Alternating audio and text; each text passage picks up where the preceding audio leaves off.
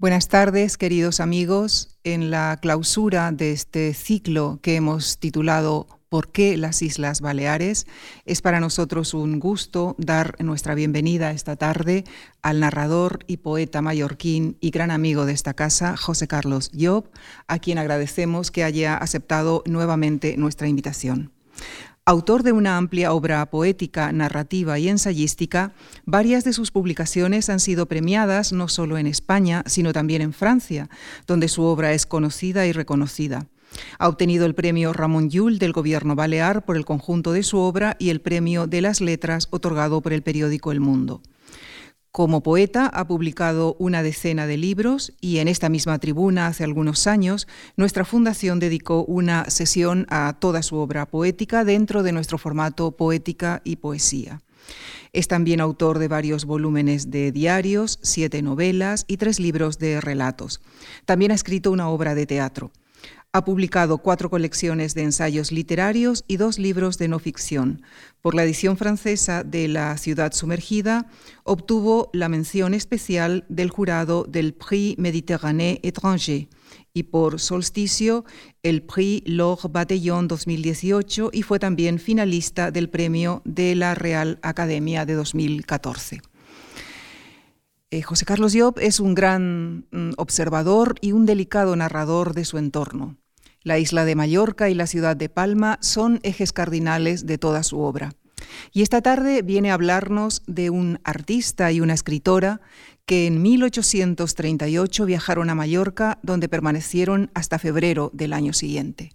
Chopin y George Sand. Aunque no llegaron a pasar un invierno completo en la isla, su estancia en ella marcará sus vidas, se plasmará en obras de ambos, pero también dejará huellas, dejará huellas en Mallorca. Estos son los protagonistas de la conferencia que desarrollará José Carlos Job, con quien ya les dejo. Muchísimas gracias. Muchas gracias, Lucía. Buenas tardes. Encantado de volver a estar aquí en esta casa, de la que tengo, como siempre, gratísimos recuerdos.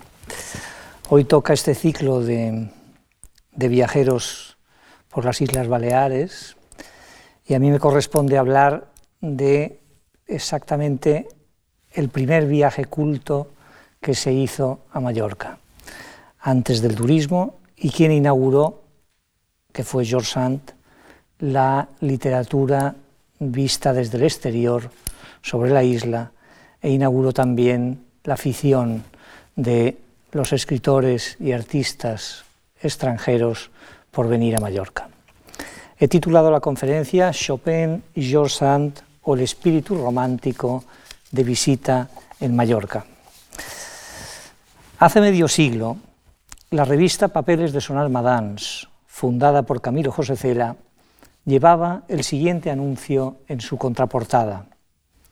En Mallorca han escrito páginas memorables Jovellanos, George Sand, J.B. Lorenz, el archiduque Luis Salvador de Austria, Rubén Darío, Unamuno, Azorín, Santiago Rusiñol, Jean Richepin, Francis de Miomand, el conde de Kaiserling, Oswald Spengler, Yates, D.H. Lawrence, Winston Churchill, Jean Cocteau, Gertrude Stein, Robert Brasillac, Jos Benanos, Robert Graves, Américo Castro, Ricardo Baeza, Albert Camus, Jean Jono. Tres puntos suspensivos. Visite Mallorca, el más bello rincón del Mediterráneo. El anuncio era estupendo, aunque hubo bastantes más, y pienso ahora en Agatha Christie, Ernst Junger, hay una foto magnífica de él con su hijo Ernestel, que moriría en un batallón de castigo en Italia a finales de la Segunda Guerra Mundial, en la bahía de Poyensa, ambos en Albornoz, padre e hijo, o en Milán Kundera, que vino años más tarde. Hay muchos, pero la cuestión es otra, su importancia en uno o en otros, siempre diferente, y su importancia en la visión y la concepción de la isla. Para mí, saber que puedo contar entre mis modernos dioses lares con los poetas Yeats, Graves, Borges o Rubén Darío, cuya epístola a Madame Lugones es uno de los mejores poemas en español de la primera mitad del siglo XX y fue escrito junto a la Cartuja de Valldemosa, Y con los escritores Ernst Junger y Albert Camus, las páginas de este sobre Palma son maravillosas. Es un lujo impagable y un gran esfuerzo, un gran refuerzo, perdón, cuando vienen mal dadas. Pero aquí de lo que se trata es de la isla, de Mallorca. Si todos los nombrados han enriquecido con sus visiones la visión general de la misma, hay dos de ellos que la han modificado desde dentro, cosa como, se sabe cualquier mediterráneo bastante difícil para un extranjero. El primero o primera es George Sand con su invierno en Mallorca.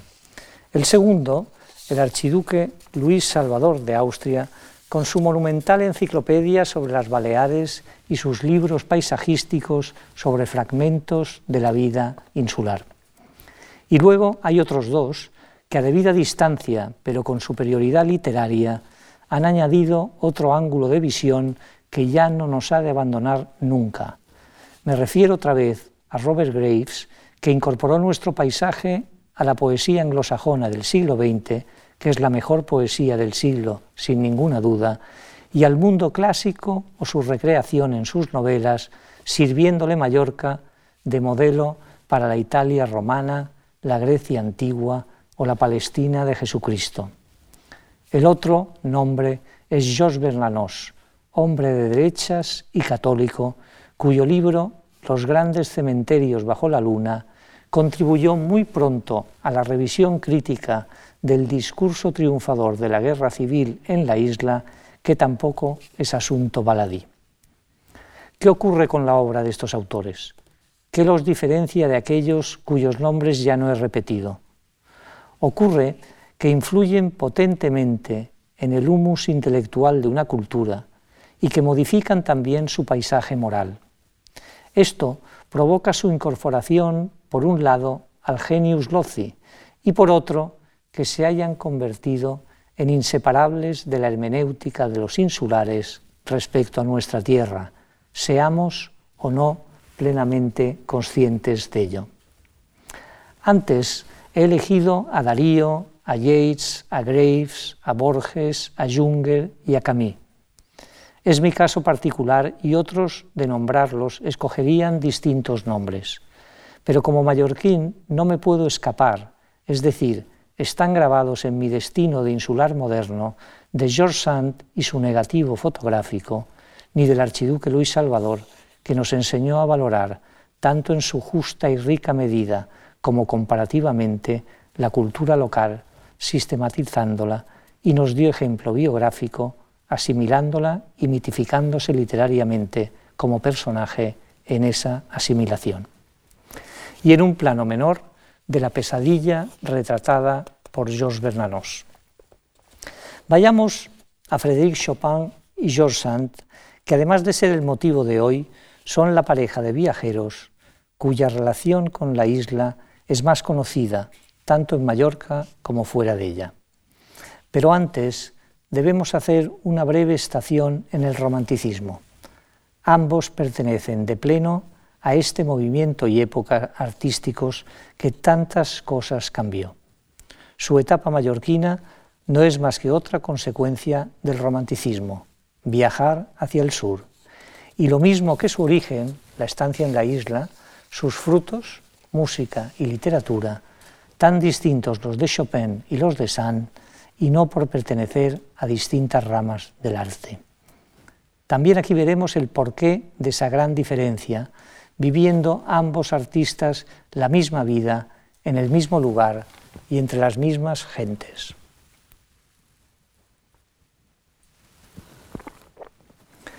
El romanticismo sitúa al artista en su sitio, le da un centro destacado y en ese centro es observado y apreciado por los demás. Esta es la virtud mayor del romanticismo, la valoración del lugar del artista en su sociedad y el abandono de una concepción servicial y artesana del mismo, que lo colocaba a la misma altura que un buen talabardero o un fino maestro de armas un par de botas excelentes o el hermoso damasquinado y buen tino de una escopeta de caza tenían para el duque de Weimar, y esto es solo un ejemplo, el mismo valor o más que una pieza musical para clave. El artista es solo un creador, no un cortesano, o no debería, y por primera vez se le reconoce este estatus gracias al romanticismo. Esto y la gran revolución de la música, que sitúa inteligencia y emociones en el mismo nivel y da un vuelco a la exploración de los sentimientos y su manifestación, tanto personal como colectiva, son los dos grandes logros del movimiento romántico. Pero como todo en la vida, el romanticismo tiene su cara oscura, disfrazada de las mejores intenciones, como suele ocurrir también en la vida. Fomenta el nacionalismo al principio como reconocimiento, alabanza y exaltación de lo propio, y después, y nunca suele tardar mucho, ese después, como negación de lo ajeno y necesidad de dominarlo. De escapar de un dominio, real o exagerado, para crear otro también opresor por belicista. Porque el romanticismo contribuyó de forma innegable a que fuera el nacionalismo el que se instalara en la doctrina política europea, creando unas tensiones de tal magnitud que acabaron en guerras y rebeliones siempre bajo la bandera de la libertad, tan cara a los románticos y que es una diosa que suele alimentarse de sangre y de resentimiento. O sea, que el romanticismo acaba teniendo una pulsión fúnebre en lo social y, como no podía ser de otro modo, en lo personal. Y eso se percibe como en ningún otro caso en los artistas, que son sismógrafos de lo que ha de venir o de lo que ya está entre nosotros, aunque todavía sea invisible. Los grandes músicos románticos, por ejemplo, mueren casi todos jóvenes y víctimas del desequilibrio anímico. Al obtener el artista un lugar en la sociedad tanto tiempo negado, como negado era el reconocimiento del verdadero valor de su obra, ese lugar que está emparentado en cierto modo con el del hechicero de la tribu, provoca también que crezcan en él la soberbia y el envanecimiento y se desarrolle como en nadie el egotismo. Pensemos en Keats y Shelley en Roma, pensemos en Byron allá donde vaya, y va con armas y bagajes hasta la muerte combatiendo por la libertad de la nación griega. Pensemos, ¿por qué no?, en George Sand. El trasfondo estético de todo eso es el rechazo al orden sereno del neoclasicismo, el afecto por los fantasmas, la veneración de lo gótico y su recreación en distintos neogoticismos, tanto literarios como estéticos, y aquí entran también lo arquitectónico y lo decorativo, el coqueteo con el más allá y cierta fascinación por lo oscuro. Pensemos de nuevo en Shelley, en este caso en Mary Shelley y su Frankenstein, o en el gusto por el vampirismo, las sombrías leyendas medievales y otros fenómenos ultratúmbicos. Todo esto también es el romanticismo, y tendremos que esperar al surgimiento del surrealismo para encontrar un movimiento de trasfondo estético afín y consecuencias aún más disolutorias o disolventes en la sociedad. Pero en fin, me estoy yendo por las ramas por mucho que este sea el entorno, digamos, ideológico o de pensamiento de nuestros viajeros y de la felicidad que siempre asociamos a un viaje hacia el sur, alejándonos de las nieblas y las lluvias del norte. Ambos, Chopin y Sand, viajan hacia la luz solar. Tenemos un cielo de Italia, le escribe George Sand a un amigo del músico polaco desde Mallorca. Viajan primero en un gran clipper que zarpa de Port Vendrés en dirección a Barcelona y después en un vapor que cubría el trayecto Barcelona-Palma, bautizado el Mallorquín. De París a Perpiñán cada uno ha ido por su lado. George Sand con sus hijos Maurice y Solange. El motivo original del viaje es residir en un lugar cuyo clima favorezca la salud del hijo mayor de la escritora y que madre e hijos compartan tiempo y estudios. Una isla en el Mediterráneo es el aconsejado. No se contaba en principio con la compañía de Chopin, pero éste se suma conviniendo con ella que Mallorca también le irá bien para su afección pulmonar. Y aquí he de hacer un inciso.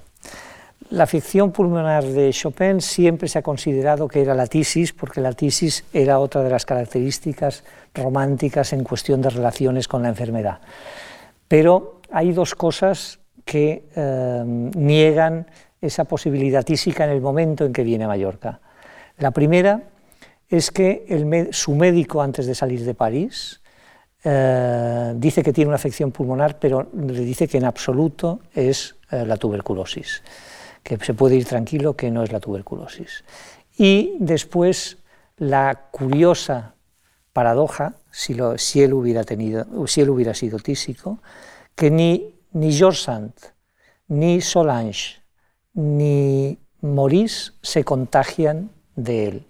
ninguno de los tres sufre el más mínimo contagio cuando los tuberculosos eran bastante contagiosos. En realidad, lo de la enfermedad es un pretexto que acabará convirtiéndose en el principal leitmotiv del viaje. La versión oficial es que ella acaba de romper, cuando digo ella me refiero a George Sand, con su último amante, que era el preceptor de sus hijos y que no la deja en paz, y que él está afectado por la negativa del padre de María Wosinska, una noble polaca, a la posibilidad de matrimonio, y eso lo sume en un estado de inquietud que le impide la creatividad. La, potente perdón, presencia de la escritora le calma, y pese a cierto rechazo inicial, qué mujer tan antipática la San, pero es realmente una mujer, había dicho. Luego se refugia en ella como quien se refugia en un espíritu materno, algo que Sand siempre regaló a sus amantes como otro don de la pasión. Ella ve en él al artista, al hombre de una sensibilidad tan refinada como delicada, dicen que es su salud, y ve también el impulso para comenzar otro trepidante episodio de su vida artística, su propia vida artística, colateral al cuidado de sus hijos. George Sand es así en París y viajando, como quien se nutre, y es Madame de Devant o Aurore Dupin, la señora de Noah, en su hacienda natal del Berry, donde nunca la llaman George, firma sus cartas como Aurore y jamás se viste de hombre, aunque en su adolescencia lo haya hecho y se cuenta que no le disgustaba, sino todo lo contrario, que la mirara alguna joven campesina. Pero hay algo más que tampoco es parejo entre ambos. Antes y después de separarse de su marido, Sand ha tenido varios amantes siempre más jóvenes, asunto más o menos público porque la bohemia romántica no solo no oculta, sino que exalta. Piensen en Byron y Caroline Lamb, por ejemplo, o en Byron y su propia hermana, hasta llegar a Chopin. De este, hasta llegar a Chopin, naturalmente, George Sand. De este poco escapa de lo secreto. Apenas se sabe nada.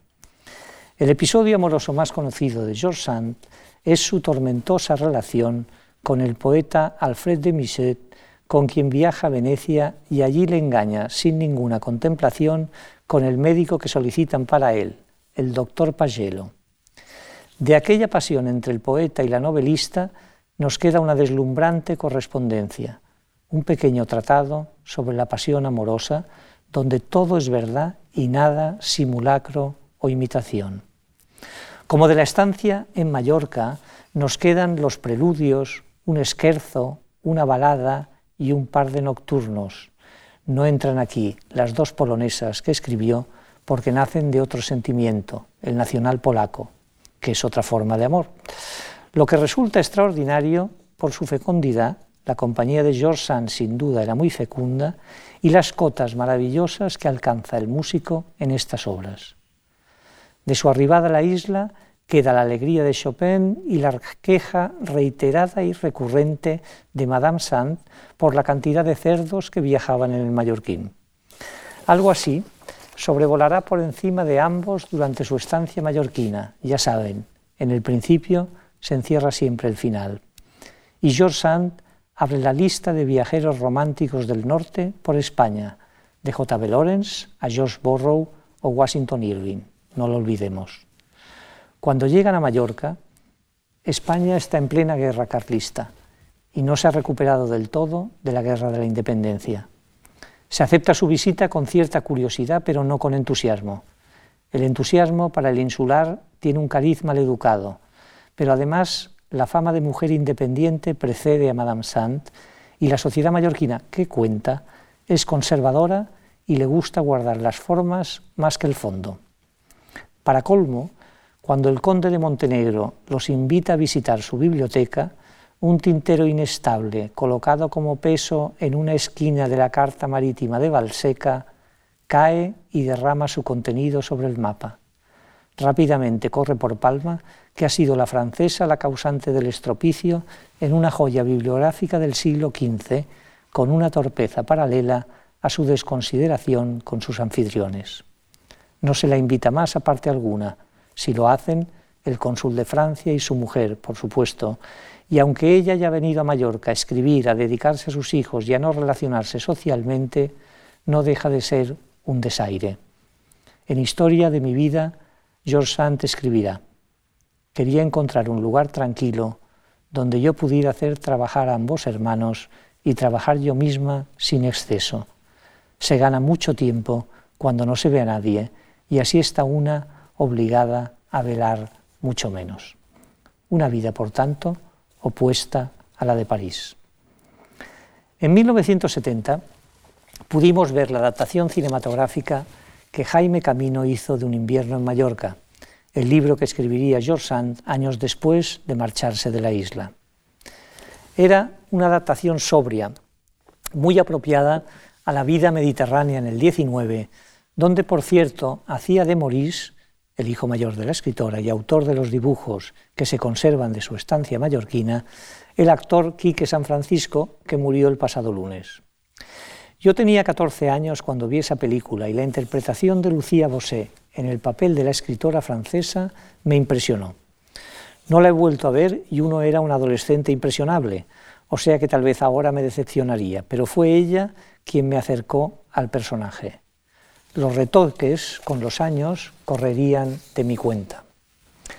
La recuerdo en ese papel como una mujer de genio y al mismo tiempo maternal, una mujer sensual e insatisfecha, pero que sabe cuidar, una mujer que considera que el talento de su acompañante ha de crecer junto a ella y cumple este cometido sin obtener casi nada a cambio, y una madre que debe contribuir a la formación de sus hijos. Él, repito, no tenía que viajar con ellos, y ahora, enfermo, en el libro se refiere a Chopin como el enfermo la mayoría de las veces, e hipersensible en extremo, ha acabado siendo el centro del viaje, lo que la aleja en su capacidad de entrega del cliché clásico que relata François Sagan. Ella, una mujer algo robusta, un tanto vulgar, que en París se vestía de hombre, fumaba y era excéntrica, y en el campo volvía a ser la dama de Noan. Y remata Sagan, una mujer que incendiaba los sentidos y los corazones cuando estaba en la ciudad y que se dedicaba a las labores agrícolas cuando estaba en el campo.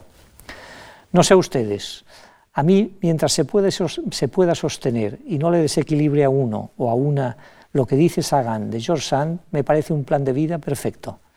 Pero en su estancia mallorquina, este plan no existe.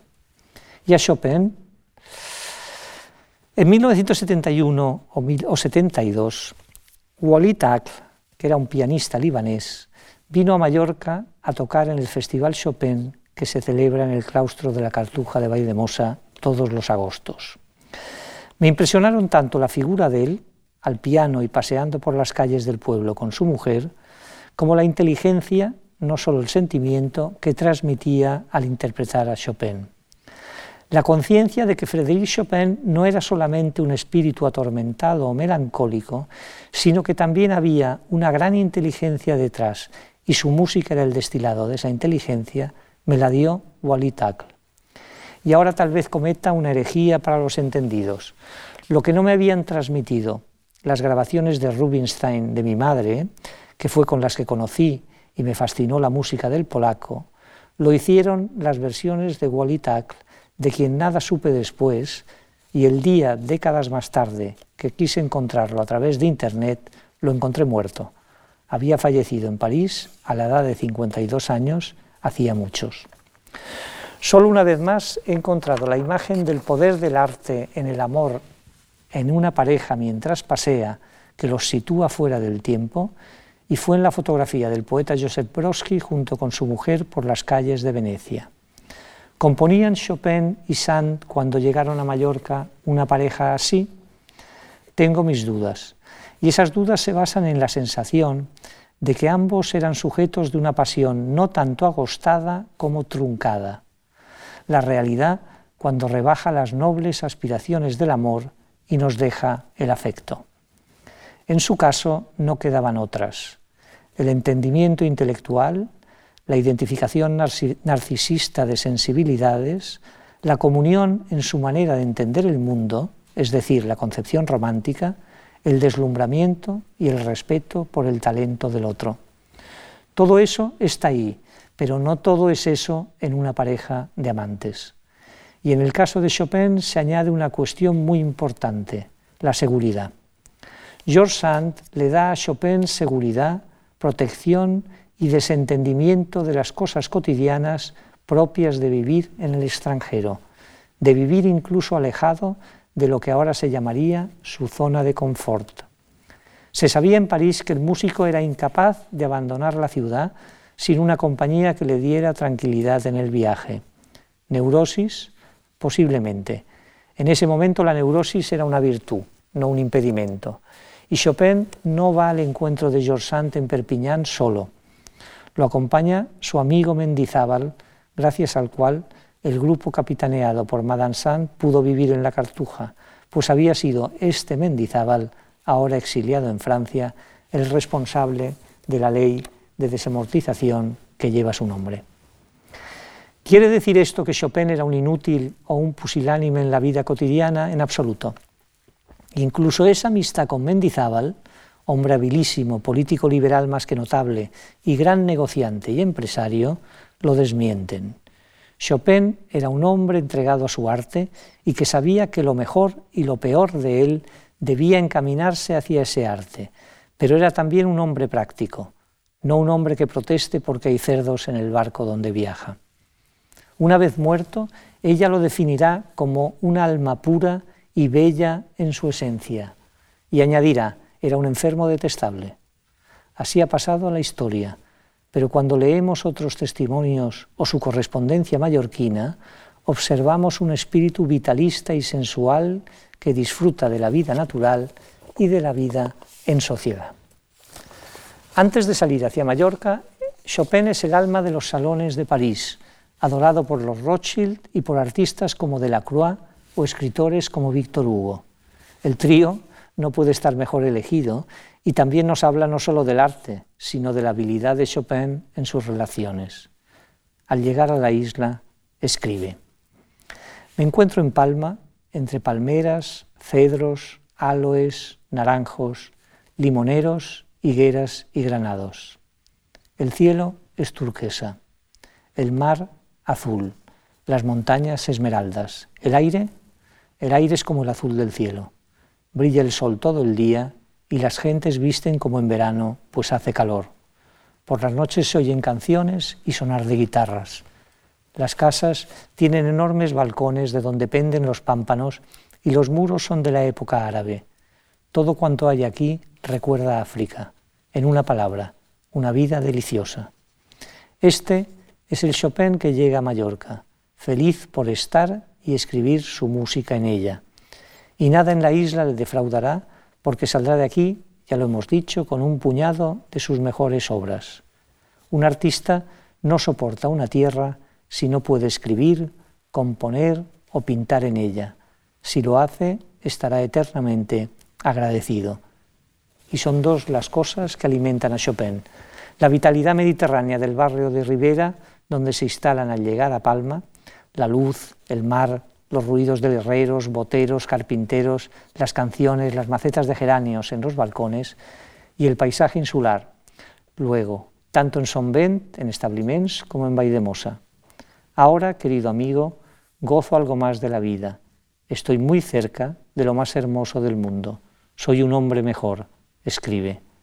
Y se nos muestra como un hombre metódico que lleva minuciosamente su economía y el negocio que se desprende de su música. Nacionalista preocupado por Polonia, donde hay revueltas contra el poder ruso, por el piano comprado a Player que no llega, y antisemita en varios de sus comentarios, además de un hombre con sentido del humor. Cuando llegan las lluvias y cae enfermo, lo visitan tres, tres médicos locales. Chopin escribe, uno olfateaba mis expectoraciones, el otro percutía el lugar de donde había salido la expectoración, el tercero auscultaba mientras yo expectoraba. El primero dijo que yo moriría, el segundo que me moría y el tercero que ya estaba muerto. Es en este momento cuando deciden trasladarse a Vaidemosa. Aquí hay un error en este viaje, que es el creer que una isla del Mediterráneo va a ser un lugar cálido durante todo el año. Ellos, al, instalarse en el primer sitio que lo hacen en Palma, se instalan en el barrio de Rivera, que era un barrio muy animado, de pescadores y de, artesanos, eh, pero que ese ruido que a él le gustaba tanto, el ruido de la calle, el holgorio animado, las guitarras, etcétera, por otro lado le impedía, le impedía escribir música. Por lo tanto, se trasladan a una casa, a una pequeña casa, en una barriada alejada de Palma, que es Establiments, y esa casa se llama Sonvent. Los nombres de las casas ustedes saben que suelen tener una relación con los accidentes naturales o con el apellido del propietario original o con los accidentes naturales del lugar donde están emplazadas. Cuando el invierno arrecia, eh, descubren, tanto Sand como Chopin, que en aquella casa no se puede estar. El viento que se oye es infame, está construida con libañas de, arenisca muy finas, eh, hay mucho estruendo y deciden cambiarse a Vaidemosa, donde hay una cartuja que se expropió por la ley Mendizábal y, que en esa cartuja les alquilan una, celda. Entonces abandonan Establiments, que es un lugar más seco que Vaidemosa, y se van a Vaidemosa cuando él ya empieza a dar síntomas de tener una bronquitis muy aguda. Y Vaidemosa lo que hace es empeorar el estado de salud de, Chopin eh, a días, no, no todo el tiempo que está allí, pero a días sí. Pero eso no impide que pueda seguir escribiendo. Si en Sonvent había escrito la mayor parte de los preludios, que son una verdadera maravilla, en, la Cartuja escribe dos nocturnos, escribe dos polonesas, escribe un esquerzo, escribe una balada, es decir, escribe bastantes cosas, pero al mismo tiempo empieza, o, o no empieza, está enfermo, y al estar enfermo se convierte en eso que he dicho antes, que decías, el enfermo detestable, porque un enfermo reclama que se cuiden de él y, a San mm, no le parece, lo hace, pero no le parece exactamente de rigor. Pero hay esas dos etapas, la etapa de Palma Ciudad y Sonvent, donde Chopin se encuentra estupendamente bien, y la etapa del final de Sonvent, lo que hemos leído, que aún tiene humor para describir a los médicos como los describe, la etapa de Sonvent y después ya llega la etapa de Vaidemosa, que es donde entramos ahora. Es en este momento cuando deciden trasladarse a Vaidemosa. Tienes que imaginarme así, le escribe a su amigo Fontana, entre el mar y las montañas, alojado en una celda que tiene las puertas más grandes que las mayores cocheras de París.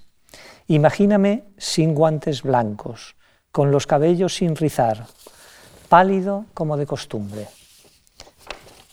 Es curiosa esa descripción que da de sí mismo a su amigo.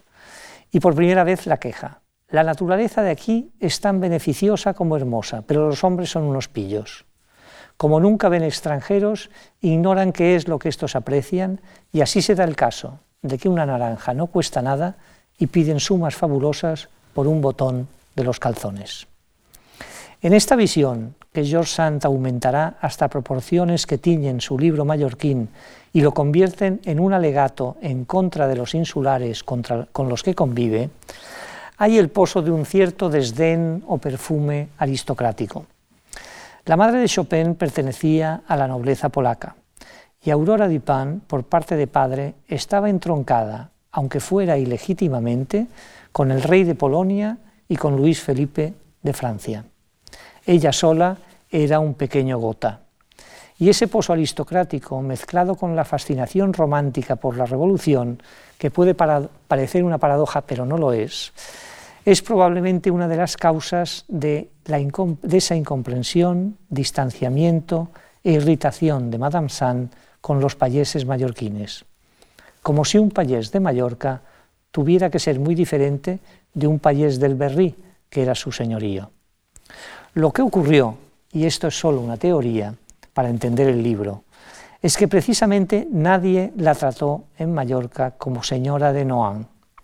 Ni siquiera los propietarios de los grandes predios de la zona los invitan a visitarlos, sino como una estrambótica extranjera y francesa, cosa lo de francesa que era sospechoso de todo mal, porque no habían pasado 20 años de la guerra contra Napoleón, de la ola de refugiados que vinieron a la isla huyendo del avance de la Gran Armée, y el recuerdo de aquella guerra permanecía vivo en la memoria de todos. Lo triste es que un invierno en Mallorca ha pasado a esa memoria colectiva como una afrenta, cuando es el primer y extraordinario elogio literario, no étnico, de la isla, hecho por una mirada externa. Incluso encierra el primer eslogan publicitario escrito en el Mediterráneo. Dice Sant en su libro, La verde Helvecia bajo la luz de Calabria, con la solemnidad y el silencio de Oriente. No me digan que no sea, pese a su longitud, magnífico. Y al mismo tiempo, las mismas cosas las vive de forma opuesta a Chopin. Un baile de carnaval le parece una pesadilla tramada para atormentarla, y al músico un delicioso espectáculo popular en su honor, como así fue cuando se organizó ese baile. Qué lejos está el axioma de Madame de Staël, comprenderlo todo es perdonarlo todo. Madame Sand había nacido 40 años más tarde que Staël, y una revolución, la revolución, por en medio. Para ella, el payés mallorquín es un esclavo feudal que no desea salir de su estado. Insisto en esto porque me parece esencial a la hora de entender un invierno en Mallorca. Y la Cartuja, y esto es positivo para ella y su literatura, es un escenario gótico y poblado de aparecidos y fantasmas de monjes muertos, muy a la moda de la época. Este escenario le facilita la escritura de su novela Espiridión, pero desde que llegó a la isla no se ha sentido tratada como se le debía y ella se siente, al menos esta es la impresión que dará cuando escriba un invierno en Mallorca, 15 años más tarde, por encima de toda la sociedad mallorquina. No solo eso. Ambos, el músico y la escritora, disfrutan con el paisaje, las aves, las plantas y los árboles. Oyen el ruido desde el mar, perdón, oyen el ruido del mar desde la cartuja, cosa físicamente imposible, pero lo oyen y ambos lo escriben en su correspondencia o en sus libros. Esto es muy curioso porque debe tener que ver con el concepto de viaje al sur como exótico, ¿no?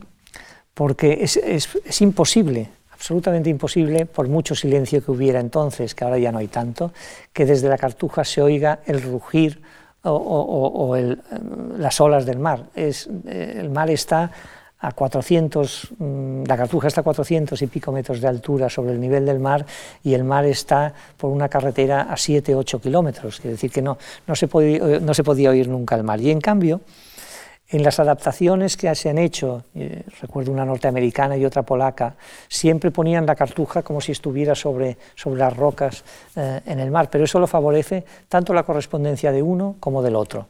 Y no solo eso del mar, porque también hay otras exageraciones, pero ahí volvemos al romanticismo. Por ejemplo, ahora viene eh, una de ellas, ¿no? Dice, disfrutan de las excursiones por los alrededores del pueblo. Las águilas se posan en los árboles del pequeño jardín de su celda, lo que suena también a exageración de la moda.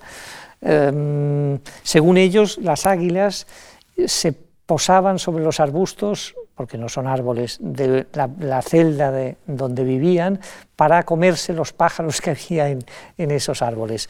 Mucha hambre de pasar un águila para hacer una cosa así, no, no se las he visto nunca.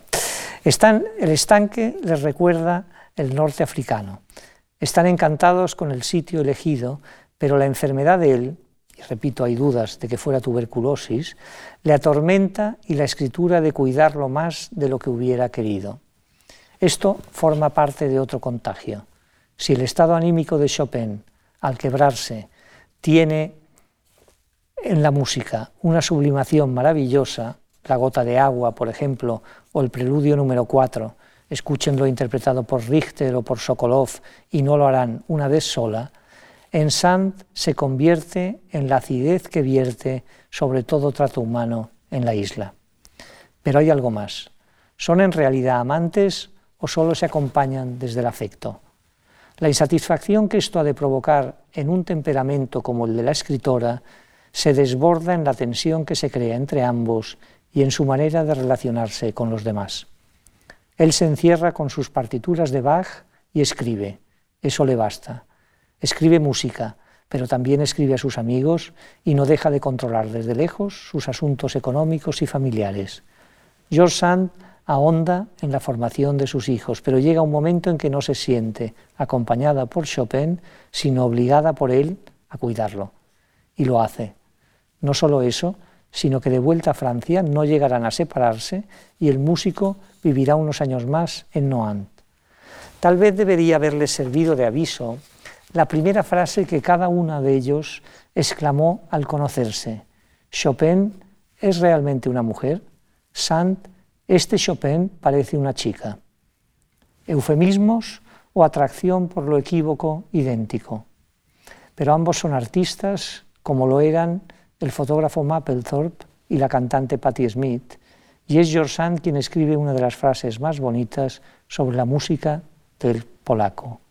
Chopin ha hecho hablar a un solo instrumento el lenguaje del infinito. Aunque la complejidad de su admiración recuerde su temporada valdemosina y admita rebajas. Mozart es superior porque tiene la calma que le da la salud y por tanto la plenitud de vida, dirá también, e incluso ejerza un ajuste de cuentas a posteriori. Chopin me consultaba como Molière a su criada.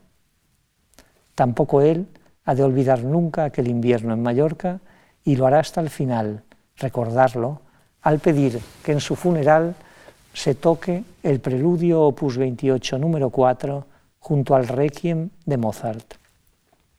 Lo que me lleva a pensar que la idea de George Sand de viajar a Mallorca y dejar que Chopin se incorporase al viaje fue extraordinaria.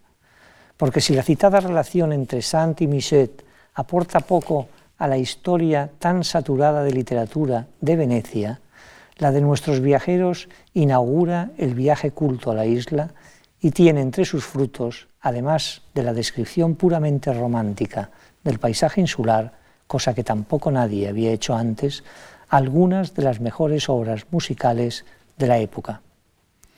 Es posible que de no venir a la isla Chopin hubiera escrito otras piezas, pero nunca hubieran sido como las que escribió en la isla, y de estas sabemos que son magistrales y de una fineza inigualable. En cuanto a la parte negativa del libro de George Sand, toda afrenta tiene su fruto.